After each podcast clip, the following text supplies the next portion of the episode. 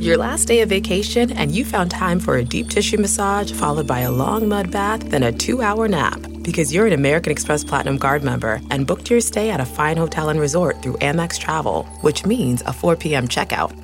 And those relaxing vacation vibes can keep going at the airport in the Centurion Lounge. Just a splash. Before you board the plane, back to reality. That's the powerful backing of American Express. See how to elevate your travel experiences at americanexpress.com slash with Amex. Terms apply.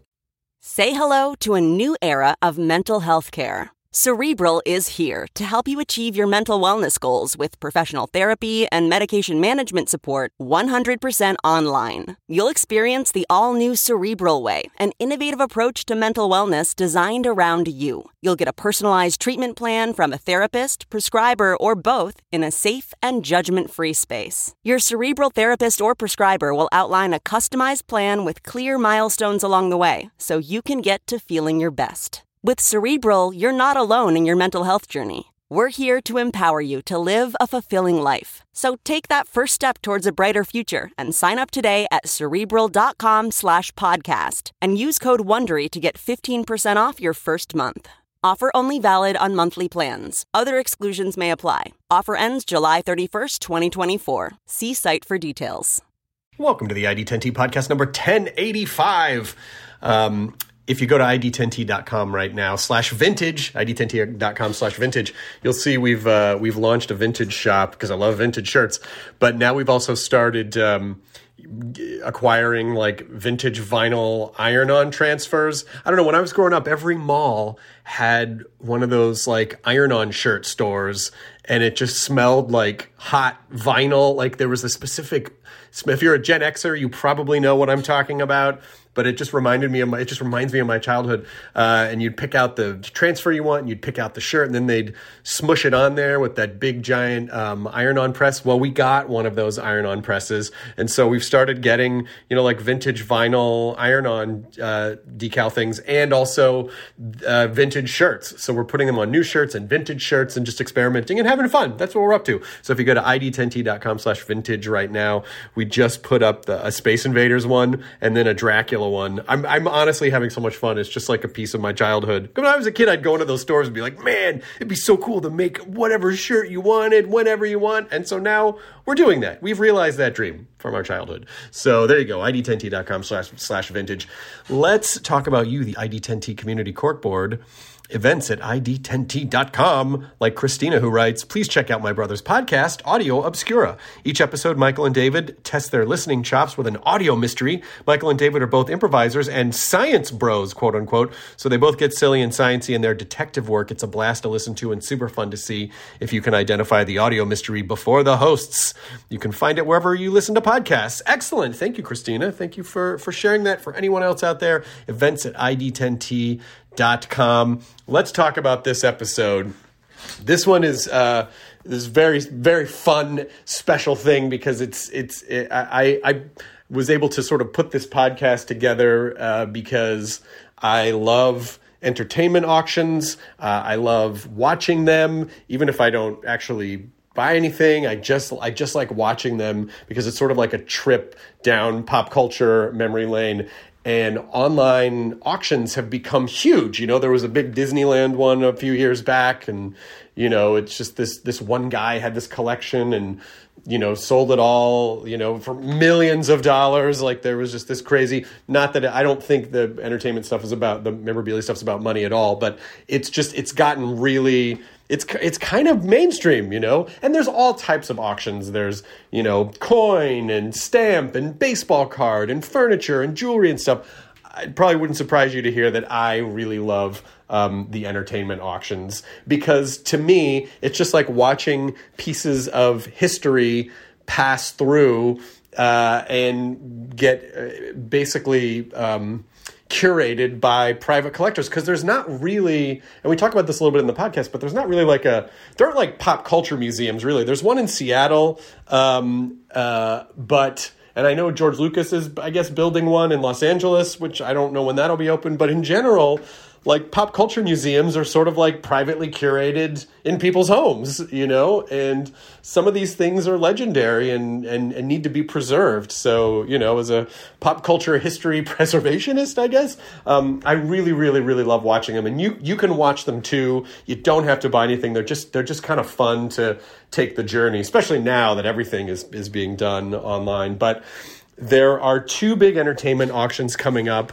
There's the uh, Van Eaton Galleries is doing Disneyland the first 65 years, August 15 and 16 at vegalleries.com. That's where you would go to get info for that. Uh, so from on, on the podcast, uh, Mike Van Eaton is here, who is the owner of Van Eaton Galleries. Um, we've gotten some Disneyland props from him in the past at some of the auctions. And then also, um, Prop Store is another big entertainment auction house.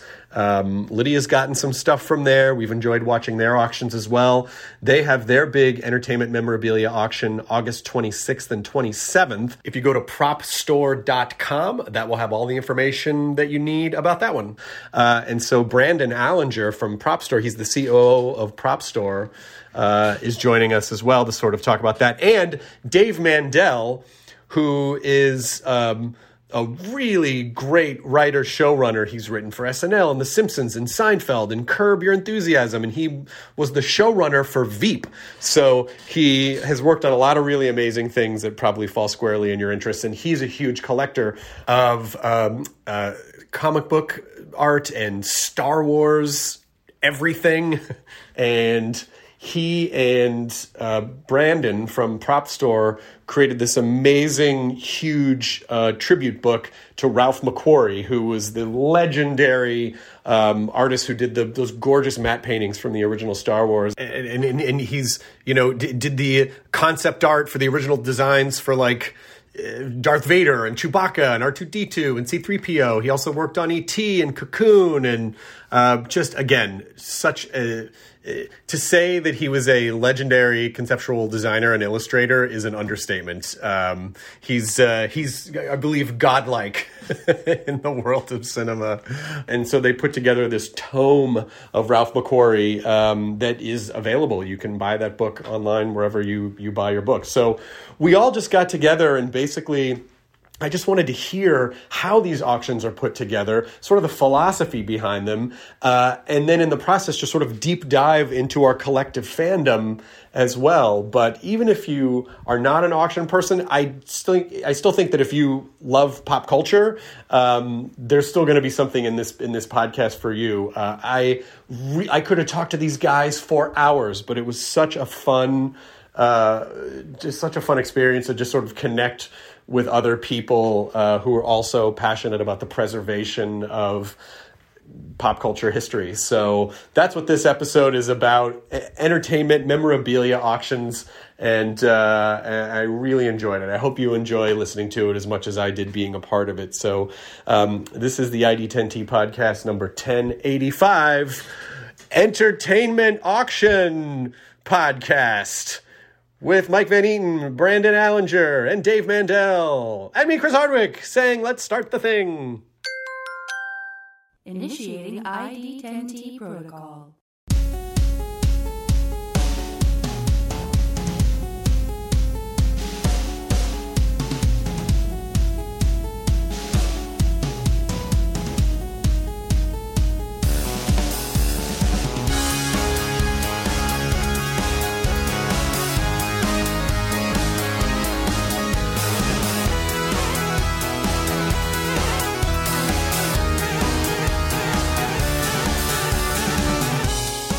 So excited to be doing this podcast because it, I am quite obsessed with the entertainment and memorabilia auctions. We, my wife and I, my wife is a collector. I'm a collector. We happen to like a lot of the same things, so our collections doubled. And then in the last handful of handful of years, just sort of watching what's happening with auctions online and what a real thing it's become much to the dismay of you know, if you've been doing it for a long time, of course, you've watched the prices on a lot of things go up because now you're just bidding against every, literally every nerd in the world uh, on stuff. And it used to just be like, oh, whoever makes it to the thing or happens to call in. So there's no, it's it's it's definitely the downside of Silicon Valley is just a lot of a lot of rich guys who like Star Wars kind of thing. motherfuckers Yeah. making things more convenient. So I'm just uh, so I have Brandon from Prop Store, I have Mike Van Eaton from Van Eaton Galleries, and then Dave Mandel, who's just a a big time collector. Dave, you're a comic book collector and a Star Wars collector, and probably a lot of other stuff. And I kind of I don't know. I didn't really have a plan. I just wanted to talk about because there's two big auctions coming up this month. Yeah. Doing a Disneyland one, and Yeah. uh, Prop Store has a big memorabilia auction with some really high ticket items. So I kind of wanted to just sort of talk about the phenomenon and understand the process and stuff. So really quickly, first, Dave, when did you start? When did you start collecting? Does this go back to childhood and comics? Was that the first Yeah, thing? I mean, I was I am a collector my entire life. You know, they talk about that gene. And by the way, I, I have two kids, and I can see it in one of them. I I can see my son and his pop toys collection and the oh, way yeah. he lines them up and displays them and sort of plays with them a little bit but doesn't touch them exactly so yeah i did baseball cards into comic books with a couple of sides into stamp collecting and that kind of stuff. And then it was really comic books for a while into the original comic art, then into the old toy collecting again, like get buying back all the stuff I had as a kid, but into the mint stuff, and then and then into eventually the prop stuff. have have you mine. pretty much like you know outside of you know I know the, the that R two D two that went. I think it was a Profiles in History auction a few couple like three years ago. An R two unit went for like two million. It was some crazy Yeah. fucking like two million dollars. But w- w- would you say you are satisfied with your collection? Which I know is a slippery uh, question, but is there any what, what's what's the what's the white whale for you at this point? I mean, I don't know if there's a specific white whale, although I, I guess I kind of have one. I guess what I would say is the following. If I, I or and at least this is my attitude as I look through any given catalog, be it the you know the new one from Prop Store, the new one from Van Eaton, whatever it is, it's like if I if I don't see something, if I don't win something, if I don't get something, and I never get another piece, I have a killer wonderful collection. I'm going to be okay. Right. So I've at least learned to say those words. That being said, you know, there's always something. Um, you know, and again, it, you get into the different worlds. I think in the prop world, the honest to God answer is the dream, the white whale for me would be probably like an honest to God, like scratch built all the little parts, like ILM model of some sort, preferably from honest to gosh, preferably from Star Wars or Empire, if I had to really, Right. you know, start to narrow it down. And you know, I'm not. I couldn't even tell you like, oh, I, you know, like, oh, it's to happen. Like maybe, but also maybe not.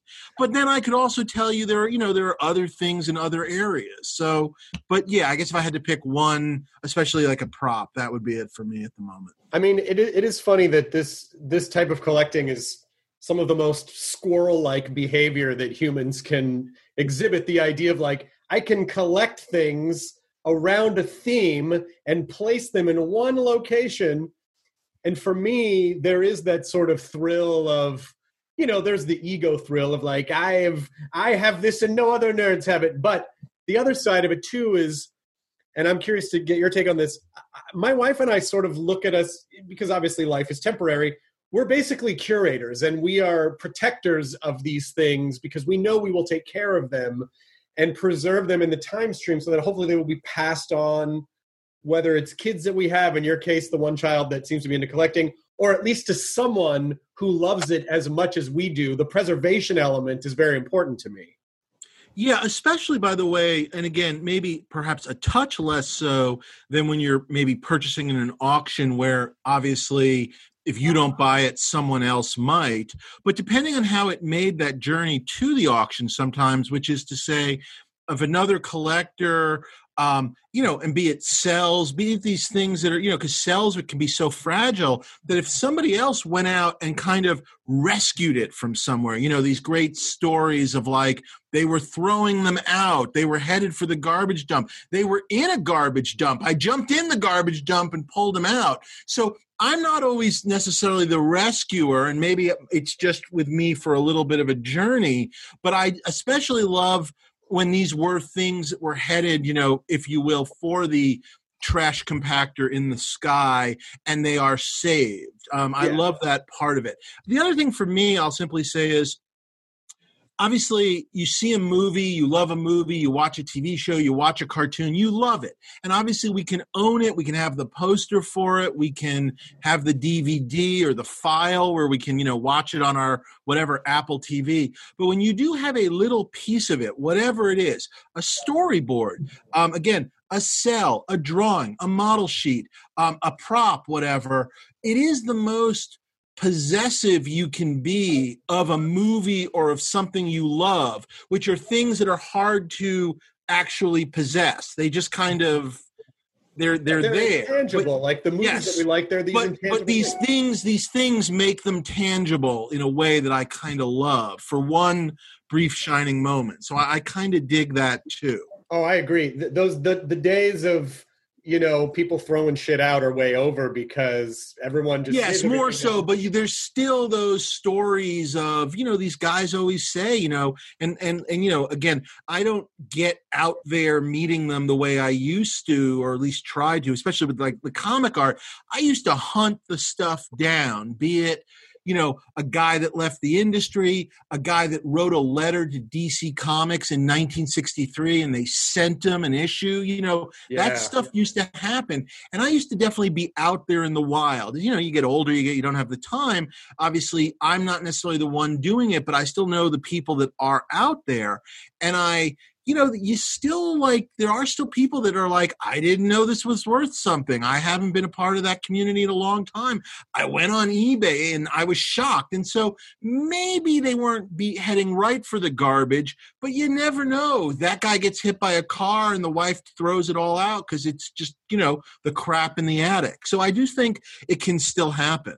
Yeah, but is it, uh, uh, have we because obviously you know there's a good and bad side of everything and with the internet the good side is that we have access to everything now but sure. we have too much access that idea you're talking about the hunting and the gathering and the really putting in this the the sweat hours of tracking something down we don't really have to do that as much anymore because you know, I was talking to Rob Zombie about. It. He's like, yeah, you know, there was a thing that I really wanted, and it was from an old show that I watched. I went on eBay, it was right there, and he was like, and they ended up not buying it because I was like, ah, it's just there. I don't fucking I didn't even have to earn this. And so is the, is there an element to that um, that that we are that we're missing now?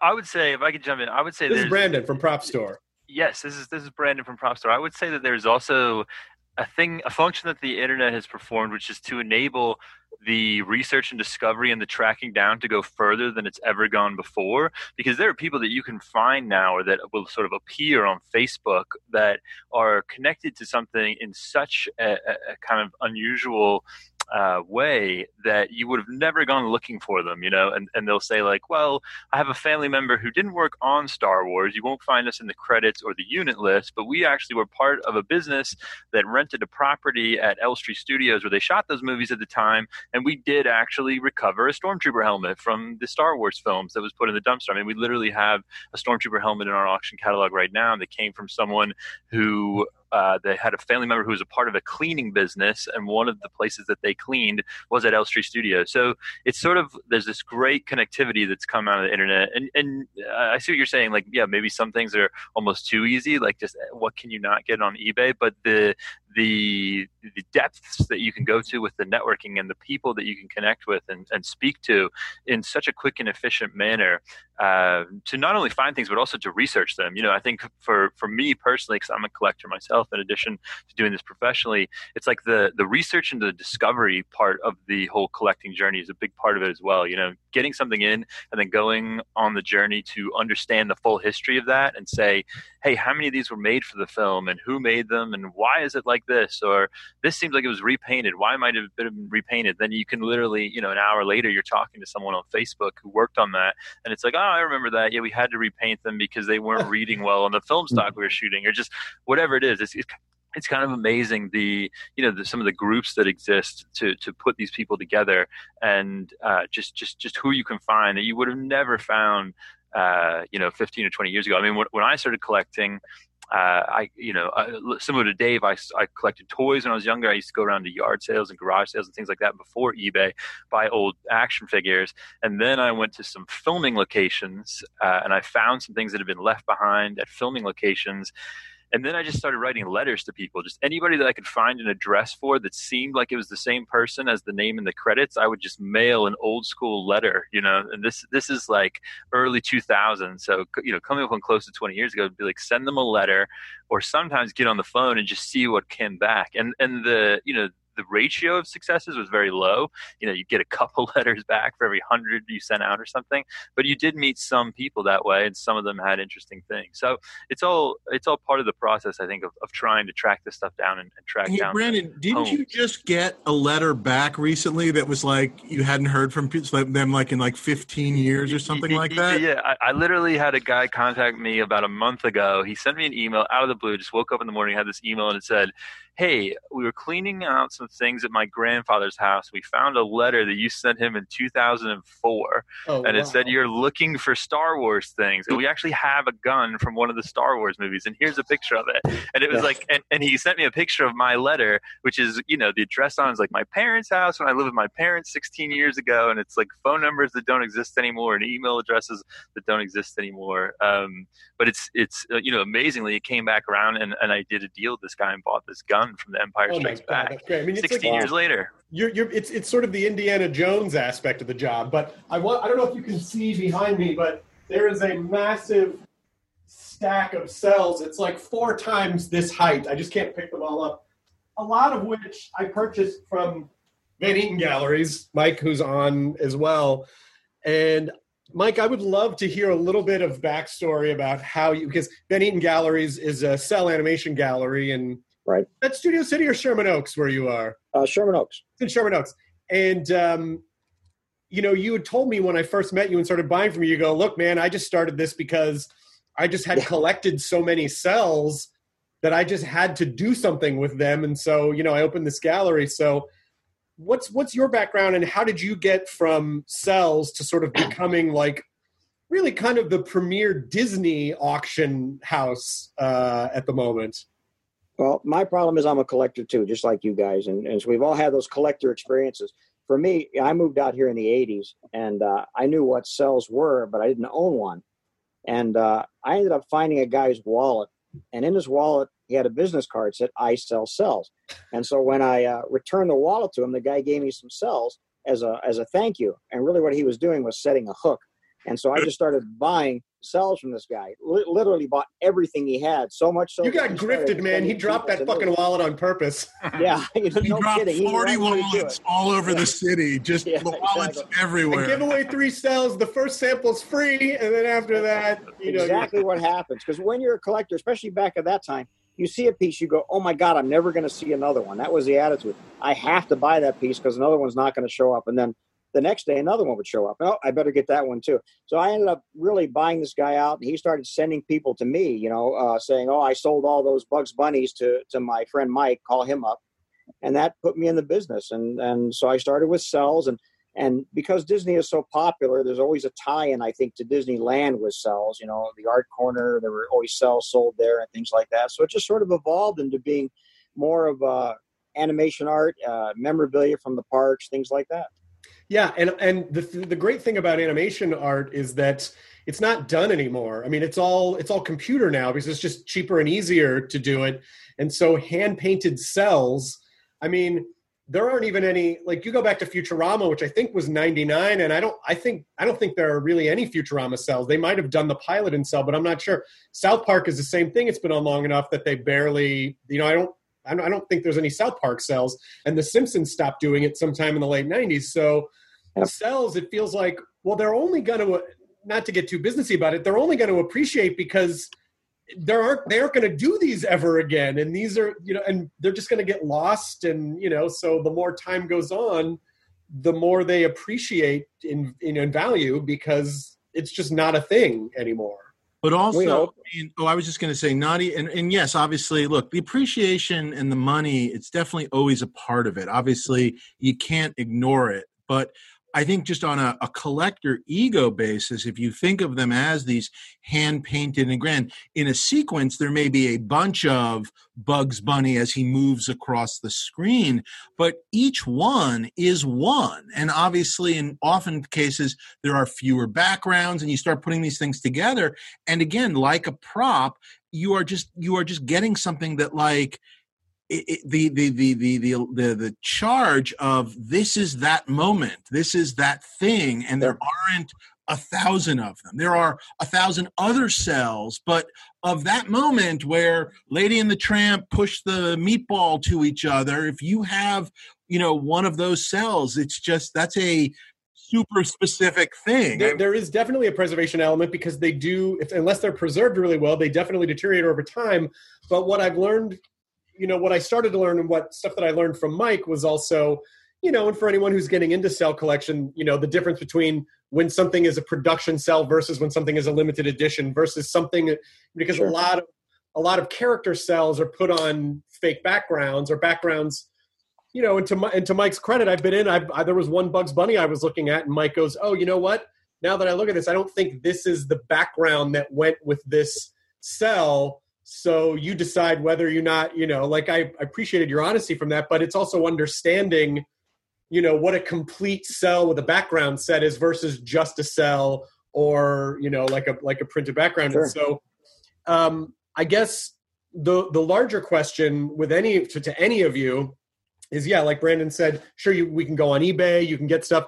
One of the reasons i think you look to an auction house is because of the vetting process you know of the authentication process in my living room, I have a 1958 Disneyland Sea park map. I think it's authentic. It look, you know, it was signed by Walt, uh, supposedly. The guy that I bought it from on eBay said when I was a kid, my mom took me to Disneyland. We saw Walt walking around Main Street. I went up to him and he signed our map. That's a beautiful story. I think it's true. I don't really know. So, can you talk a little bit about how? And then he dropped his wallet, and it said, "I sell yeah. cells." Wait, I know that guy. yeah, that guy is just a phantom. He's he's not he's not a real. He's but but but the idea of authentication. So when people are collecting, how do they know? How do you know? How do you vet these things, and how can amateur collectors vet, particularly if they're looking on eBay? This question can be for anybody. Well, for me, uh, I, I well, first, experience helps a lot. I think uh, uh, both of us here, all of us, have a lot of experience now in collecting, so we know some things to look for. But I really look for that backstory a lot of times. You want to know where did you get it? Where did it come from? Is the the first part of the vetting I do. I, I just had a lady call me who has a cannon in her backyard from Disneyland, uh, and uh, she's tired of moving it around. And, and and the first question was, well, okay, so how did you get a cannon from Disneyland? You know, I just want to hear that story, and it has to make sense in some way. You know, it has to tie in somehow. And uh, otherwise, we know that she just thinks it's the cannon from Disneyland. There's a big difference there between the two. So a lot of the vetting just comes from talking to the people and making those connections and tracing it back. You know, seven steps back to to its uh, original place. Brandon. Yeah, I would say it's very similar in film memorabilia. You know, the chain of ownership is always important. Um, but like Mike is saying, just the experience that comes with having been in the field and having handled other examples, you know, starting to understand what you're looking for in the realm of like aging, you know, and, and what something that is actually 30, 40, 50 years old looks like and feels like compared to something that's been made recently or worse yet, made recently with the intention of feeling 30 or 50 years yes. old, which is different. It's like there's just, there, there's some very intangible things things there that you really only get out of experience. And you know, we we have good relationships with a lot of the studios. We've been in and out of studio archives. We've seen examples in the studio archives. We know they're genuine because they've lived there at the studio since those films were made. So you sort of you use that as as a as a basis to compare to, and then you know over time you you sort of develop different collections of reference images and you know we have a catalog of, of, of, of every photography on every product we've ever handled which is tens of thousands of items. And so you you start to develop all these resources to research things and, and, the research still is a big big part of the process. You know sometimes things will come in where we'll say well this feels right you know that we think this is right but we do need to carry out more research. We want to go through all the stills. We want to go through the film on blu-ray or now on 4k frame by frame and see if we can match it screen match it meaning you can look at uh, for a crack in the paint or for some you know wood grain on a table or something that you could look at and, and identify like a fingerprint and say oh no this is this exact one you know without question oh um, my god, this is like the whole process is like a CSI. It's like a It- forensics it, lab, it, basically. it, is, but it, I mean, people want that degree of confidence, Of and, and one of the things, you know, buying from us or, or, or other reputable vendors, it's you, what you're getting. It's not just a piece of paper that, it, that is the COA. People sort of get hung up on COAs, but you're really buying the guarantee, which is if there's ever data found that that contradicts what we've said about this item, then you will be able to return it to us. It's not just a buyer beware scenario, and eBay, of course, is a buyer beware scenario, and that's the big difference, you know. And I, and I do think you. This is where you do unfortunately have to talk about money, which I don't want to talk about, but this is where you do have to talk about it. Which is to say, if I was buying a piece from Brandon from Indiana Jones and it was hundred dollars, not that he's selling me a fake, but later on we found out there was something wrong with it and it's hundred dollars. Again, not that a hundred dollars should be you know burned, but okay, I lost a hundred dollars, or I lost a hundred dollars on eBay, or something of that nature. But if all of a sudden someone is trying to sell me the hat from Raiders and I'm paying a giant sum of money, why would you just do that without the research, both your own research, but also show me, Brandon, or you know, show me, Mike, why you're telling me this is what it is, and then I'm also going to check their work as well, just because now all of a sudden we are talking about these larger numbers, and I always laugh about as you know we were talking a little earlier as these sort of i guess occasionally guys who you know like a hedge fund guy who spends his days you know poring over data from a company on whether to, or not to buy the stock and then i watch him buy a fake superman suit. Do you know what i mean? Yeah. because it's, oh cool superman suit. I'm going to buy that for a couple hundred thousand dollars and i'm going to do no research. Now maybe this hedge fund guy has so much money that the 300000 is like a dollar to him but it's just why would you do that in your business but not do it in your hobby because what you're talking about and yeah i agree with you a thousand percent it's because it's it's the way that anyone can get taken advantage of advantage of which is when you're leading with emotion first No, absolutely. You know, it's so it. easy to be like, But "Oh my guys, God." They pride themselves on the lack of emotion, but yeah. so but and, and i agree with you about not focusing on the um i mean like i'll never sell any of the stuff that i have i don't care i don't care what it's worth. There are some things that i know i overpaid for but i know that you know that that had it had value to me. It had value to me to to have it and to and to protect it. Um and so i don't mind like that's why i never really talk about money either because if someone says well, how much you pay for that? And you go like oh my god. And you go yeah but you know like that's the value that it, it was about that much value to me to to to have it and to keep it. So that's all i that's all i really care about. I, I don't i mean i guess you can approach this as an investment strategy but i feel like it's a kind of a dim one because you'd have to hold on to it for a while. But i guess since we are talking about this let's just kind of get it out of the way. Have we have we hit the auction bubble? I remember with um with the the van eaton disneyland auction the richard kraft collection from a couple of Sure. years ago and richard was a guy who would go dumpster diving and find these amazing disney or they would just give him because they knew he was a collector you know going back 30 years. Um eh, and when i saw you know like holy fuck man there are there are like menus from blue bayou from the 80s that are going for like eight grand you know I, i'm not sure that's an exact figure but but in that neighborhood and i wondered like is this the bubble? Are we are we seeing like is is, is it maxed out or or is, is it is it still fluid like what's our wh- what do we think about that Well, I think the Kraft auction was a uh, anomaly for sure. There was a frenzy there, an excitement there that doesn't usually happen. But I, I, I think for for what we do, uh, the Disneyland items, even animation art, things are very strong still, and and uh, and still very emotional for a lot of people. I, I think emotion plays a big part of this. Uh, the auction we have going now, the Disneyland stuff, we're seeing more action than we've seen in a long time on it. I don't know if it's because Disneyland's closed right now, and or I don't know if it's just because people are bored and sitting at home. But i think it's both yeah, it, but it doesn't feel like uh, the bubbles.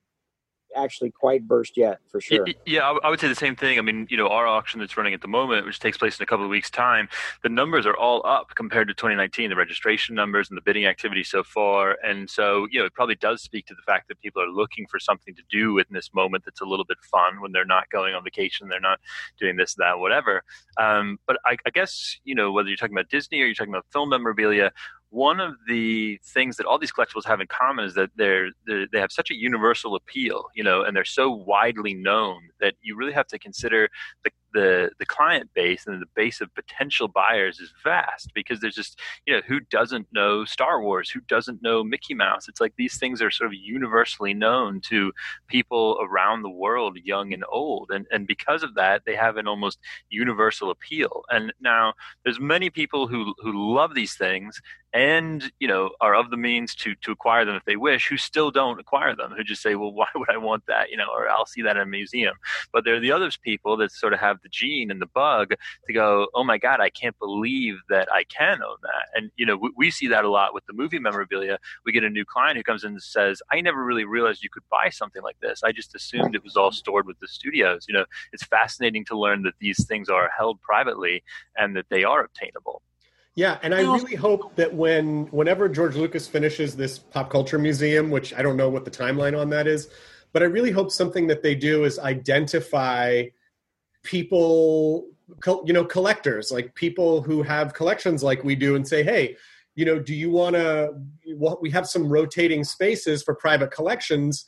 Do you want to show your collections? Because I would love to be able to show people stuff that we have so that it's not you know just in our house so that other people other people can see these things and appreciate them as well dave would you ever consider yeah, sharing I mean, some of your collection I've done in like the comic art world, not that there are exactly millions of comic art museums, but there have been a couple of like uh, Marvel did an exhibit that's been traveling around the country, and I've lent them like pieces from my collection. You know, it's always, you know, again, this is where it does get hard. It's like, you know, you're taking a one of a kind item and you're handing it off to them, and they're, you know, they treat it right, and they're, you know, they're they're sending professional art shippers. But you do get into the moments where you're like reading the contract and the insurance, you know, riders and whatnot, and you're just kind of going, yeah, look, I understand there could be a nuclear war, but I still feel like you can get me my piece back, please. Well, also, yeah, because if some if like all it takes is one mistake and it's not replaceable. I mean, I bought a. Uh, uh, oh, it's funny. You know, uh, Rob Zombie had said in the early '90s he bought um, uh, an original Haunted Mansion stretch painting for like two grand because they just weren't really a thing. That it's so funny. I was going to bring when you were talking about um, Mike when you were talking about the the big auction and how it really you didn't think it changed things. I actually think it did change things because i stretch painting is definitely for me the great regret of they were around they weren't growing on trees but they were around. And then all of a sudden they're six figures. And i love it but i also unfortunately worked for disney for a couple of years and i cannot I just like there's like once you've worked there, there's a limit to what you can. You're, but you're not giving the money to Disney. You're giving it to another. It doesn't matter. I just I can't live with myself. there's a there's a point. There's just a point where we almost got into litigation, and I just I can't. It's just like, too. It's just PTSD. Yeah. yeah. Yeah. Exactly. But those but those stretch paintings definitely be you know as they moved into and again not trying to make it about the money, but they definitely moved into that realm.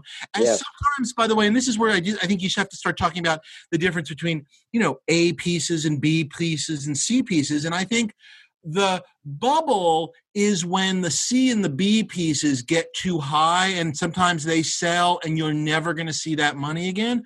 But the one thing about, I think, the collectibles market, if we have to call it that, is the great A pieces are A pieces and they do feel like they are forever. And no matter what the number is, and again, I'm not suggesting it as an investment strategy, but I guess, you know, I'm always shocked when the great piece goes, the next one goes even higher than the one before it. Or I should say, I'm shocked but not shocked, is I guess. Well, because it, it's also just a marker of like, oh the other people are appreciating this so it does you know like it, it is an interesting it, in a way it's a little bit of a validation but i also think you know not that you should just go blow a bunch of money on something without really giving it too much thought but i def but like i said i go back to what i was saying before was like if something has value to you, that's the reason to get it, not because I mean, obviously you don't want to too much overspend on something, but I I do have a stretch painting and I got it from Mike and but I'm so protective of it that I still haven't had it framed even though Mike has a great framer because I'm just terrified it, that it was it was one that hadn't been put in the I don't know if it had been put in the frame yet but because it says cut like there Right. would say cut on the sides and I'm terrified that if I take it to a framer they're going to go oh it says to cut Voop, you know and I would have to stand there and watch it get framed and so it's in a it's rolled up in a tube not being appreciated by anybody because I'm so precious about it so is that something I need to let go, Mike, or anyone on the panel? Should I just get it framed and You got to get it framed, but I will Get it you, framed. you got to get it framed because you got to have it up. But I will tell you, uh, I take a lot of my stuff to a frame place that uh, that they that they do high end, like high art framing, and they do my stuff. And there is always that moment where they're like pulling it out of my hands. I've brought it there. They're pulling it out of my hands, but they're they're saying to me, "Relax, man. We do Picasso's. It's okay, dude. Just let go of the the Joe Johnston Star Wars storyboard. We do Picasso's. It's cool." Yeah, I know, but there's more Picasso's than stretch paintings. I just wanted to put that out there. Absolutely, absolutely. So you know, like I feel like I'd call everybody and be like, "Is it still okay? Was there a fire? Did someone break in? Did you rip it?" Like, and I don't really get precious about stuff in that way because I just feel like stuff is stuff. We're meant to enjoy it, but it shouldn't define us or rule our lives. But that is the one thing that I'm like, okay, I I just feel like I need to squat on that so no one no one ruins it. I'm gonna, I'm gonna, I'm gonna tell you how you do it. You ready? Yeah. You take it in. You have them measure it. Okay. Then you take it home. You have them acquire all the pieces, cut the glass, cut the frame, and then you bring it to them and see if for whatever your fee, the fee is, you bring it to them at nine in the morning, and they do the frame. You pick it up at five p.m. That's here, how you. here. I There never go. thought to do that, Dave. This. Oh my God, I love you. I fucking love you. Now you gotta. Oh God. We just paid for this podcast, man. He's done this before. He's done this before. this is why you talk to other collectors because you you you you learn you learn these types of things. I, I literally, I literally, I had a piece that was, I had, I was lucky enough to find actually not one but two Steve Ditko original um, Spider, Amazing Spider-Man covers from the first year of the run. Oh That's basically how I framed them, more or less, which was. Here I am. I'll see you at five o'clock. I mean, there was just no. I, I could not conceive of letting them out of my sight overnight. It just didn't exist. How's your family with your collection? Are they pretty good? Are they like Dave? Just keep it in that room, and then you can keep whatever you want in that room, and it's fine. They the collection sort of has its own apartment at this point. Yeah.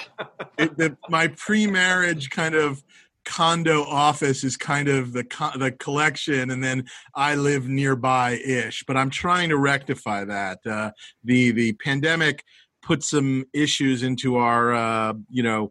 Uh, what's the word renovations uh, at the house but i'm trying to bring everything together but I, my wife actually is not a collector she just does not have that again that gene but appreciates it and likes it and that's a good that that's good enough for me That's you know? great. Yeah, Yeah. yeah, And like I said, I'm really lucky that my wife is is possibly more of a collector than I am. And our, our delineations are: I tend to collect all the Disney stuff and the comedy movie stuff, okay and she tends to collect all the horror movie props. So Cool. you know, she's got she's got. so you're not you know, competing with each other you're not, not competing with each other. Against they each other. complement each other. Yeah. And she's the one who's like, we should put our props all over the house. And I'm like, well, I never thought I would be the one that was like, let's, you know, let's let it also be a house and not just a prop museum. And she's like, it's fucking our house. We can put shit whatever we want. I go, I know. I'm like, I never thought I would be the tether. and and so it's one of the many reasons why I, you know, why I'm in the best marriage in the world because I I hear these horror stories of, you know, oh, I have to be ashamed of my collection because my partner or my kids hate my stuff, and so I have, you know, I have my own little cave of shame, and uh, and it's not allowed to leave that. And I always feel really bad for people because I feel like that's so much a part of who you are. It's such a bummer that you know you can't express that fully. I don't know. I was just going to say there are some incredible collections that I'm aware of that got broken up by the guy whose wife basically made him sell. And I have pieces from those collections in my collection. So I am glad those horrible partners are still out there that just say, you got to get rid of it all at once now. so I'm okay with that. Because that's that's where that's where we swoop in and go. You know, what, I'm gonna I'm gonna do you a favor. I'm gonna take, take that. off your Yeah, let me hands. take that off your hands. Take this Yeah. off your hands for you. And now we briefly pause to thank our sponsor for this episode of the ID10T podcast, Squarespace.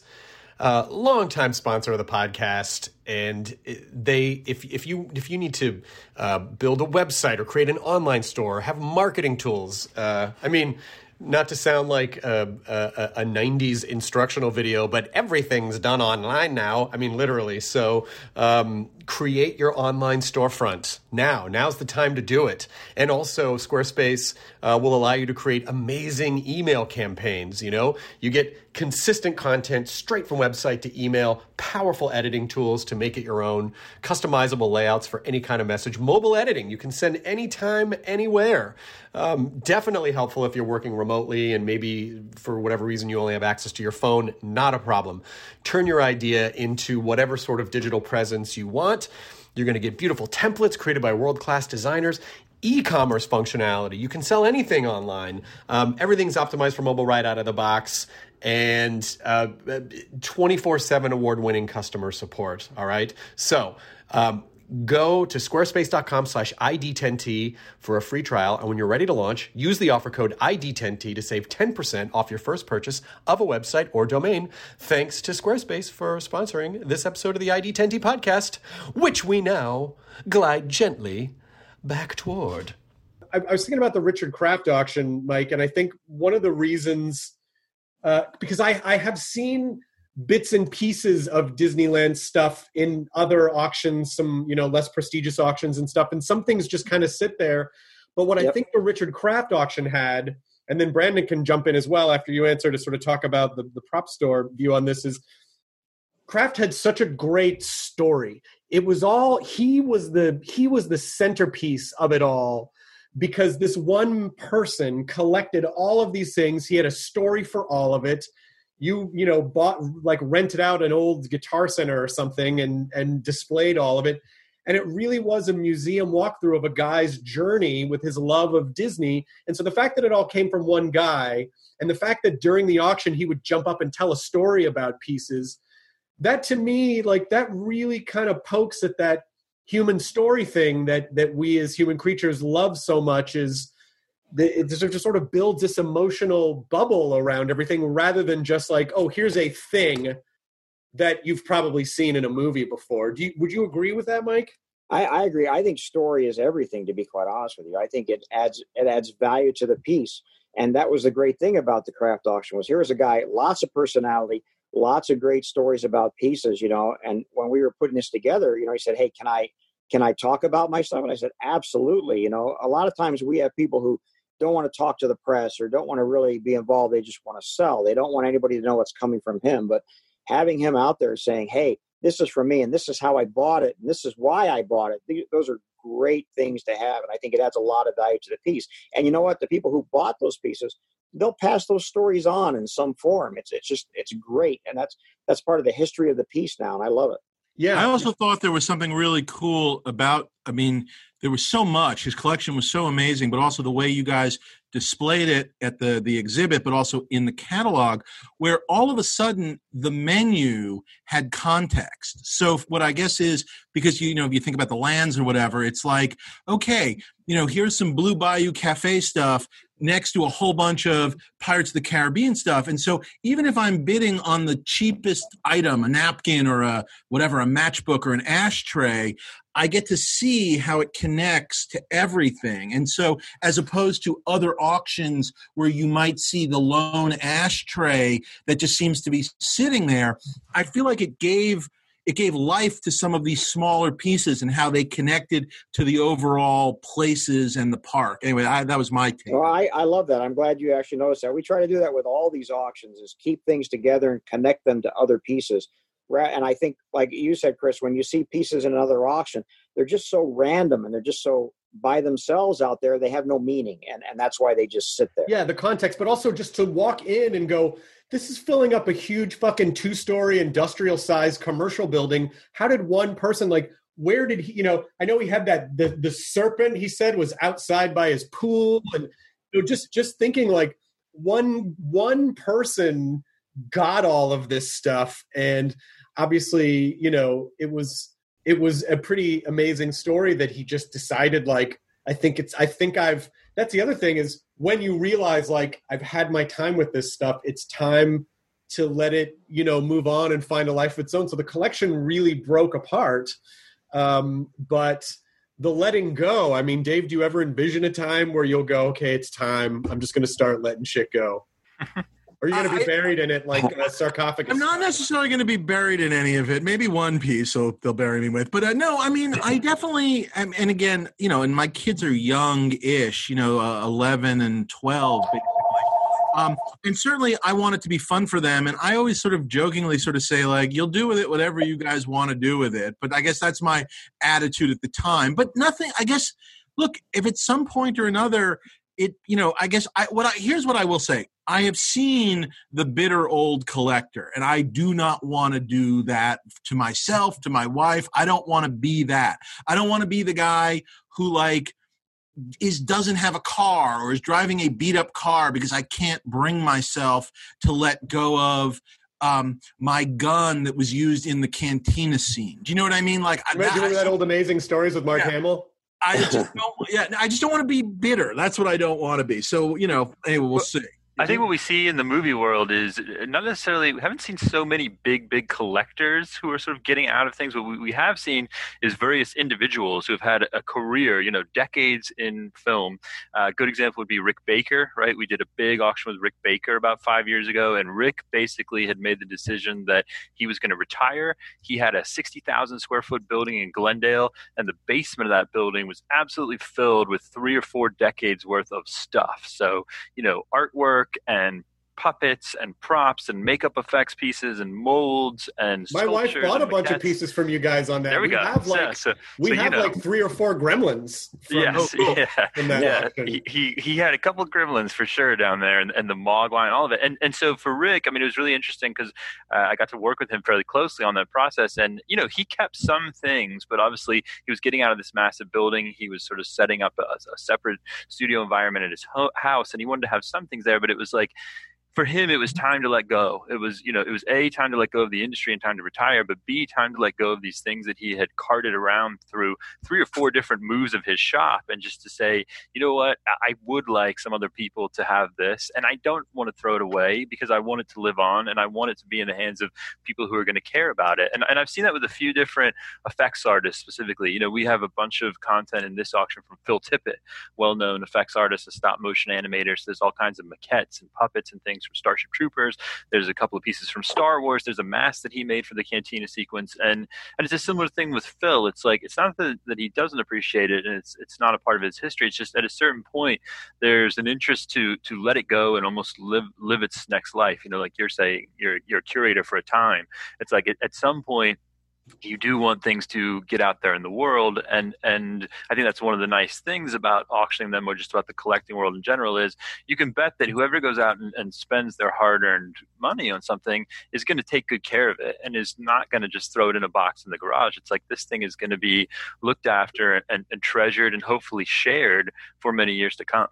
Has, has there ever been a situation where because sometimes I'll see things pop up at the auctions and I'll go, oh, I wonder if the I wonder if the original company ever said, oh no no no, that's ours. That was, you know, like even if it was taken in a dumpster or whatever, they go, no no no, that was that was private property that was never supposed to get out. Is there any are, are there any issues with that, or is it or, or do the companies sort of understand like these things you know tend to pass hands and have a life of their own? I mean that that does come up from time to time. You know, it's it's it's not a it's not a huge issue. I mean, we have good relationships with most of the studios, and we frequently sell items on behalf of the studios. And you know, a lot of the films that are collected on, especially from the '70s, the '80s, or the '90s, the prop and costume assets just weren't tracked in the way that they are today. You know, today it's very different. Modern productions, they they they have their studio archives. They're looking after things very carefully, and many times the only way that things are officially released is if there is an official auction.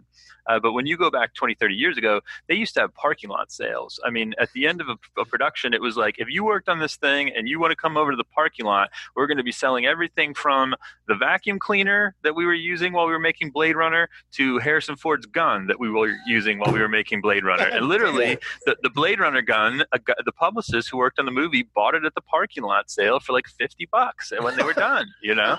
And, he, and want this piece of shit? No one's ever going right. to want this. And, and, and, and he sold it decades later for six figures. And so it's just, you know, that's a shift in the industry. That's, I mean, we talk about the, these props and costumes. It's like they're the sawdust from building the chair, right? They were not the final product. The final product is the film. It's capturing the image, getting it on the celluloid, and, and making the movie that goes out and is seen by people all over the world. But the the stuff, the 3D physical props and costumes, whatever, these, it's only recently that they're now looked on sort of as treasures in their own right. And I know it's similar with with animation cells, right? It's it's like nobody Absolutely. cared once we were done. It's just like no, that was that was part of the process to get to the product.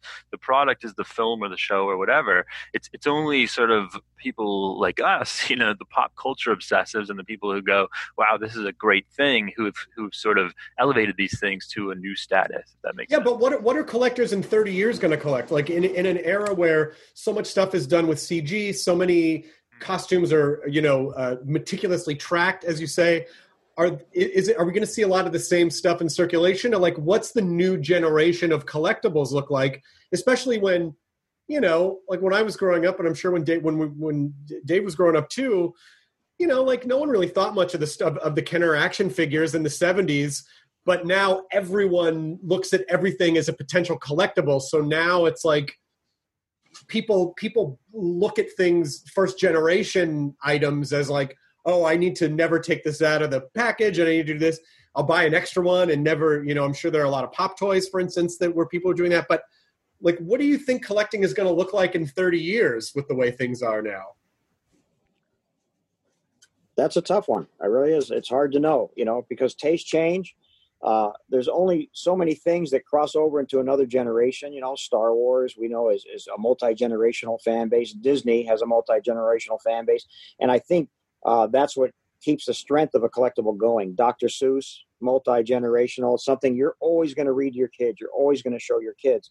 So, in that respect, I think there are certain things that will always be collectible, but there's also the fad collectible. You know, uh, the the pieces that have a shelf life of just a few years or one generation uh, that'll go by the wayside. But it's things uh, not even being able to get out into the public domain. But on the flip side, I mean, again, with the studios, and by the way, especially things like TV shows that have sort of a run of life, you know, uh, right. like you know, where like, hey, we're doing, you know, by the way, you know, Netflix almost not that everything is three seasons, but a lot of just three seasons and done. Yeah. But even some of these, you know, bigger, better shows, and it's not stuff I've necessarily. Um, gotten crazily into collecting on certain some of these TV shows, but I do think I, I'm always sort of pleasantly surprised when I like look at the numbers that like if if Brandon's place is doing a specific TV uh, thing, like they just did some of the uh, the Marvel TV shows, and they've got like a what is it, Agents of Shield coming up.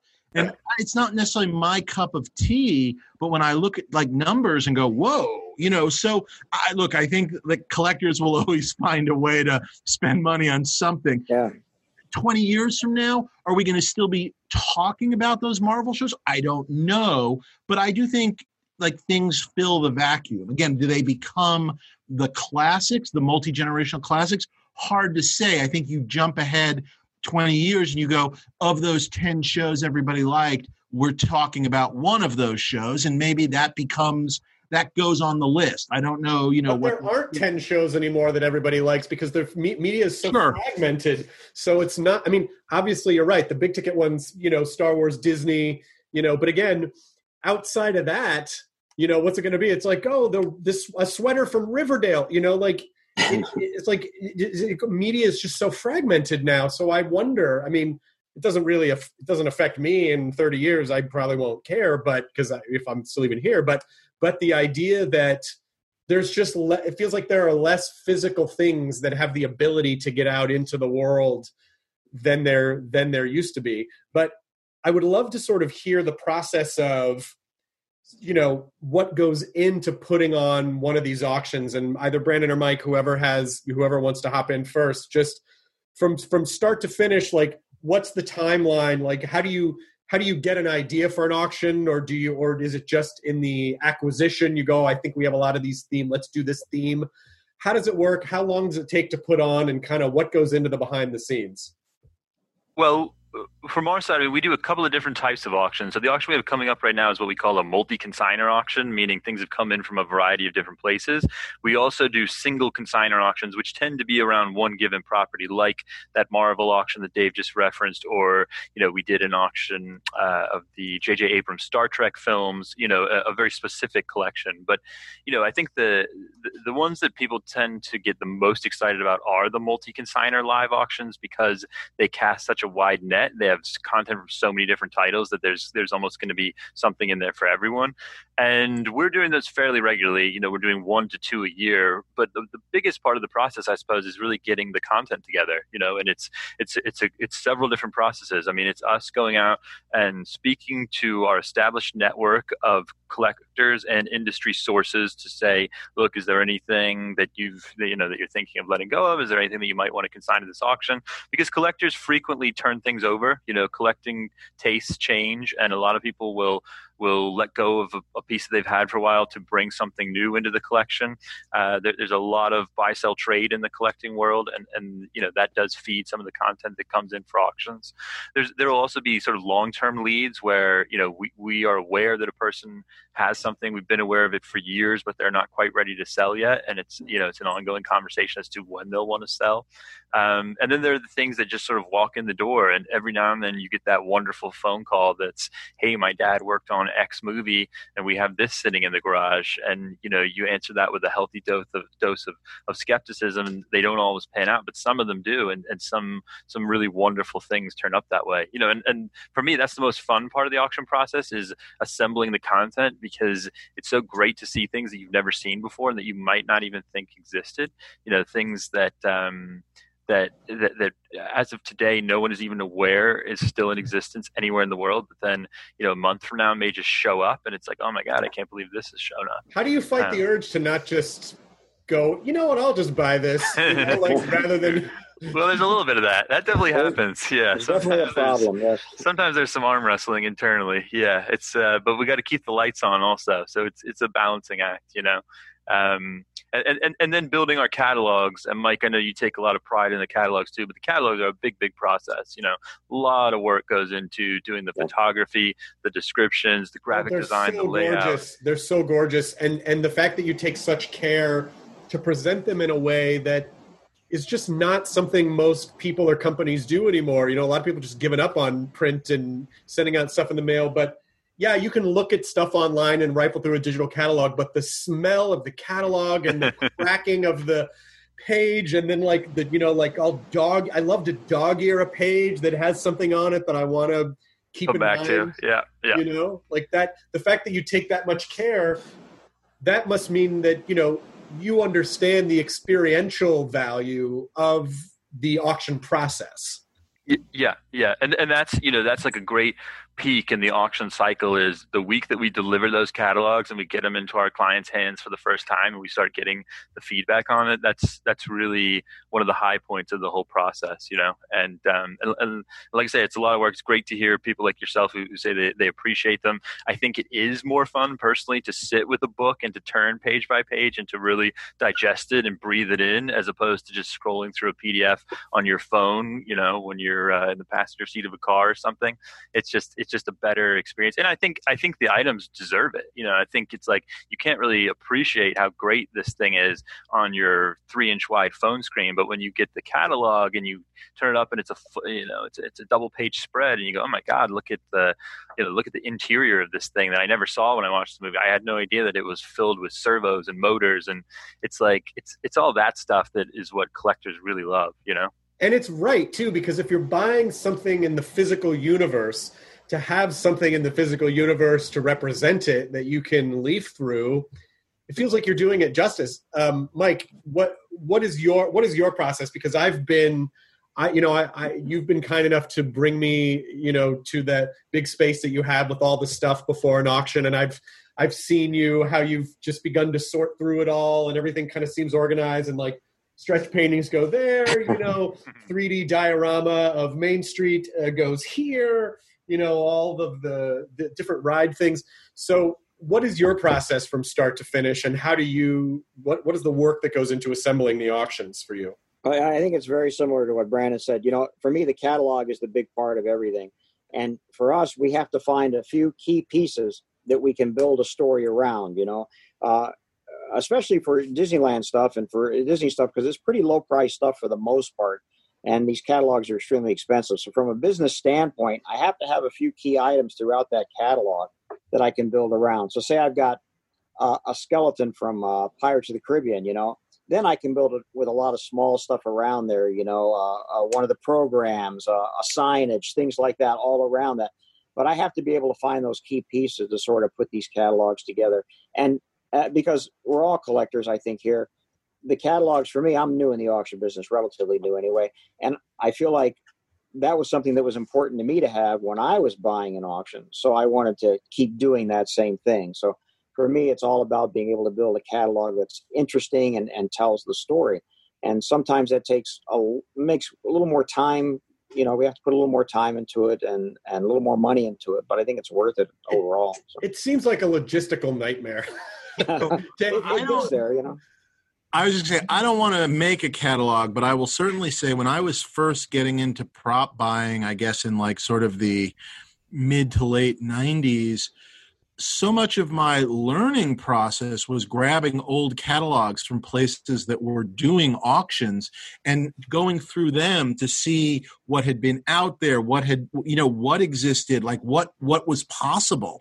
And so that i think that's a piece of it that people that are not doing catalogs aren't thinking about which is not only like not only are they the legacy of the sale but they are they are there aren't a lot of prop reference books. They are uh, there are obviously some wonderful like art of various animation features and art of movies and things, but these things do become sort of these you know they become sort of your your prop library in a way that I feel like I think a newbie can learn from in a great way to kind of go, oh, I see, there was one of those, or oh my God, that was that thing from five years ago. That that sort of sense of things, and it's cycled back around. So I think there's also that value to catalogs as well. Yeah, because I think for for anyone who's listening to this, you don't just have to intend to buy things to enjoy these auctions. If you are at all a fan of pop culture, it's basically just um, a like a, a, a diary of all of the things you know most of the things that were meaningful to you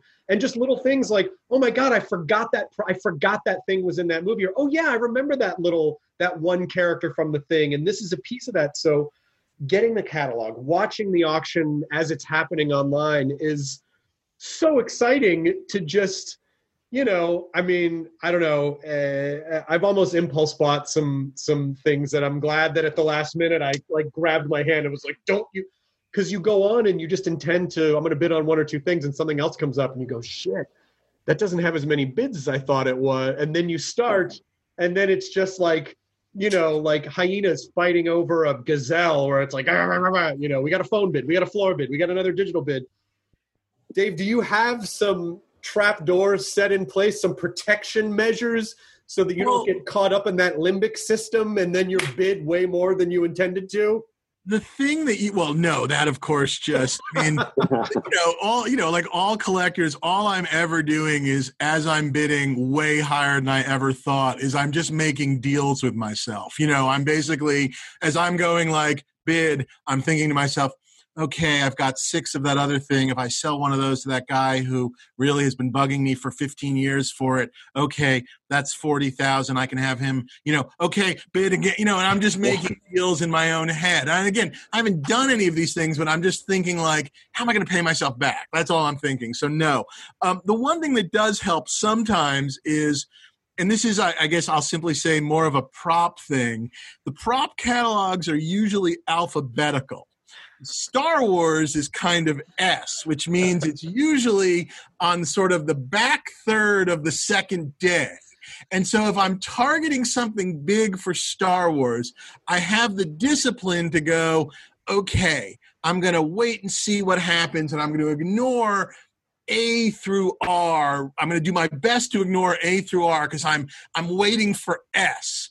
And then if I win S, great. And if I don't, shit does sometimes happen after S if I don't win. Terminator, But yeah. that's Very the. Terminator collection. the, the S keeps me honest. If Star Wars was listed by like A New Hope at the front of a catalog, it would be trouble. So don't do that, Brandon. Um, yeah. Well, I- I feel like there's always Learning a here. soft. I feel like there's always a soft number. Like the first number that you say, I'm not going to spend any more than X. You know in your soul that that's a soft number. That if it goes, you know, you might go. If you have a really hard and fast number, you might still go two or three times beyond. You know, you. But at a certain point, there have been things. I like. Yeah. I guess I don't know. Maybe four years ago, five years ago, one of the first auctions that really blew up for Van Eaton, there was a stretch painting, um, and I go, I- I'm going to go, I'm going to bid at this much higher amount than I'm comfortable with, and that's my, that's my, I'm not going to go anymore number. And I'm not going to say who, but there were two gentlemen uh, who were both bidding by phone, and I know who they are, and because one of them's a friend of mine, and it blew past that number in seconds, and I, I felt like, what the fuck just happened?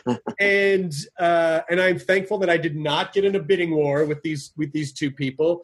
But then the idea that you are able to be zen and let it go, because then a year later, Mike came back around and said, "Hey, I happen to have another stretch painting. If you're interested."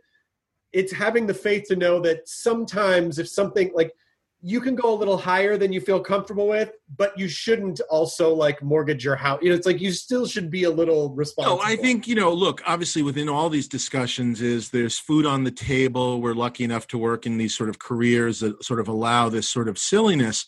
But what I will also say, though, is I I have never forgotten because I've been doing it long enough.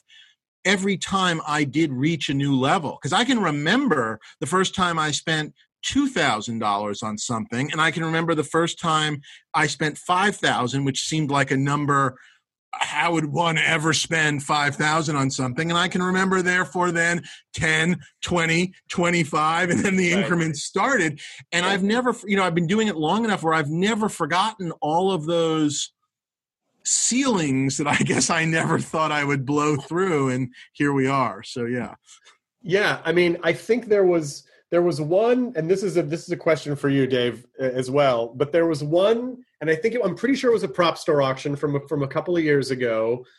Um, it was a uh, it was a, a Venkman jumpsuit, and I was like, "Well, I have to get this." Um, and the day of the auction, I just felt like, you know what? It's I just I'm I really have to get a handle on this. I don't need every single thing from every one of my favorite movies. And it ended up going for I think it was like thirty thousand pounds, as I think it was a British. I think it was in England in the UK auction. So whatever that is, 40, 45 grand or whatever it is. And I'm glad that I didn't get into that bidding war. But at the same time, I'm also like, oh, I I could have I could have been a contender for Venkman's jumpsuit. You know. Yeah. Uh, was am I correct, Brandon? Was that a, was that indeed a prop store auction? Yeah, no, you're right, and I think that went well beyond the estimate. Sometimes that happens, especially with a title like a Ghostbusters. I remember we had a costume from Tron. I think it was Sark from Tron, and we had it estimated like eight to ten thousand, and it did like eighty thousand pounds Oh or God. something. And so sometimes it's just like you've got two incredibly passionate people, and sometimes those films bring out people who only collect on those titles. So people who are like, I only collect Ghostbusters, I only collect Tron. That's all I'm interested in, and they just, I mean, it's like it's like what you're saying about you set this number, whether soft or hard, and then in the moment when you want it, it sort of goes out the window because at the end of the day, like you said at the start of the conversation, it's about what it's worth to you in that moment. I was just to say one of the first big pieces that I ever went after was a uh, a stunt Vader helmet from Empire Strikes Back, and I lost it. I, I lost the auction, and found out years later I was bidding against Paul Allen. And so, you know, at some point, you know, what what can you possibly say? I, let me put it this way: I've never forgotten it. I don't think Paul Allen, when he was alive, ever knew or cared that he was bidding against Dave Mandel. You know what I mean? It's Yeah. like I, my guess is I was there sweating. I was literally in a pool of my own sweat, and I'm guessing some flunky of his was just on the phone with their hand up, like it never came down. No, there was no number I could say where that Paul Allen wasn't going to win it, and so you do have to remind yourself of there's always someone who does maybe want it more or can spend more or whatever, and you do have to be a little philosophical about it. It, it, it keeps you healthy, I think. Yeah, it's funny. You know, I think about like the, the the I think about the Paul Allens or any of the like the Silicon Valley billionaires that I know are collectors that bid on stuff, and this is probably one of the reasons why they have money is because they're so they're good with keeping it. But I feel like if I had like Paul Allen's money or some Silicon Valley billionaire, even if I was bidding on something like that, you know, it was like, okay, uh, at thirty thousand back to the floor, I would just be like, fuck you a million. You know what I mean? Like, how do you like if you have that much money, how would you not just be like, yeah, a million? If everyone else fuck fuck off, you know? But they don't do that because they're probably there's a reason that they have money. They know how to hang on to it. um, as we're wrapping this up, uh, Dave, is there? I, I I know you mentioned something earlier on in the podcast, but is there a piece that you that that your heart is sort of ripped out that you didn't try for or something that you let get away that was really close you know? I know you just told the vader story helmet but is there is there anything else that kind of haunts you at night? There's not I, i've been pretty good. I mean even the vader helmet which did haunt me for a bit i did i was lucky enough to later find one at obviously a much higher number but i did i did find one. I have to say i'm not necessarily i don't have the I, I, have sold things, but I don't regret them. I have there's there's few and far between where it's like, oh, I you know there are pieces I want, but nothing that I they haunt me. But there are definitely things that I think are cool and interesting that I just you know what can I say? I wish I had, but I I, I like to feel like I'm not haunted. So that's I know it's an unexciting answer, but I don't that's feel okay. haunted. Yeah. Can can we talk about just real quick just some highlight pieces, some of your favorite pieces? Who You want to? Can, can we do like a? Uh, let's just talk about some of our favorite, most cherished pieces that we have. Are you comfortable doing that? Yeah, sure. Okay, so like uh, just just a handful of things that you love. We can we'll go we can go back and forth. We'll go back and forth and just as collectors talk about pieces that we are really excited about or or you know or jazzed on. So you you go first. Um, I think for me, one of my true all-time favorites um, the character, the movie, and also it has an insane story. Is I have um, uh, I have one of the actual used um, uh, Chewbacca masks from A New Hope that was then modified into Malla for the holiday special. Oh my god! No, it, makes it actually it a weirder, better story. It, it, well, that's I said the story. So it is not. It is both Chewbacca from the greatest movie ever made, and also from Malla from the holiday special. That's a two. Perhaps the most infamous holiday special ever made, uh, and I love it for both those reasons. So that's a that's a true I don't know collection highlight. You might I might be buried wearing that mask. So that's that's definitely up there for me. I might be buried wearing this. I know people in the podcast have heard this before, but this is the uh, this is the actual dark helmet. Oh, the there you go. I love that. Um, Very cool. And uh, I was able to get Rick Moranis and Mel to sign it uh, underneath. So this, yeah, the dark helmet might be my. It's so funny because you, you think about a movie like Spaceballs or even Tron, which I'm also obsessed with. I have some of the original um, uh, uh, frames from Tron as well. You know, these were not movies that made a fuck ton of money, but they just hit the right emotional note for a certain age range and we are now grown-ups. And so we you know so you know is is dark helmet or is the tron thing like you know will that have will that have monetary value forever? I don't care. I ha- i have that one piece and it means the world to me.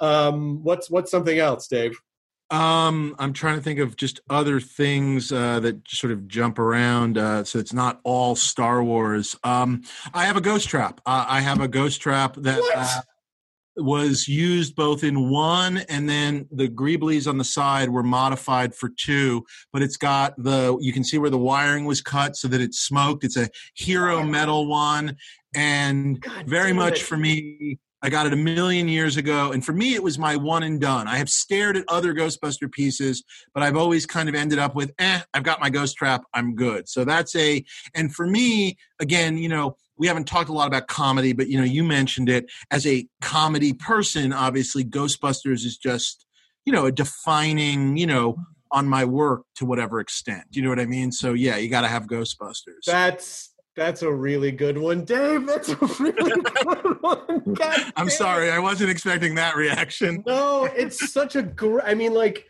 it's it's enough just to have a ghost trap, but to have one of the ghost traps is such an amazing. That is a that is that that's a that's a that's a flag. That's a um uh, a tentpole piece to have in your collection. I- I- Um, I a handful of years ago, a friend of mine came to me and said, "Oh, I know you're a collector of stuff.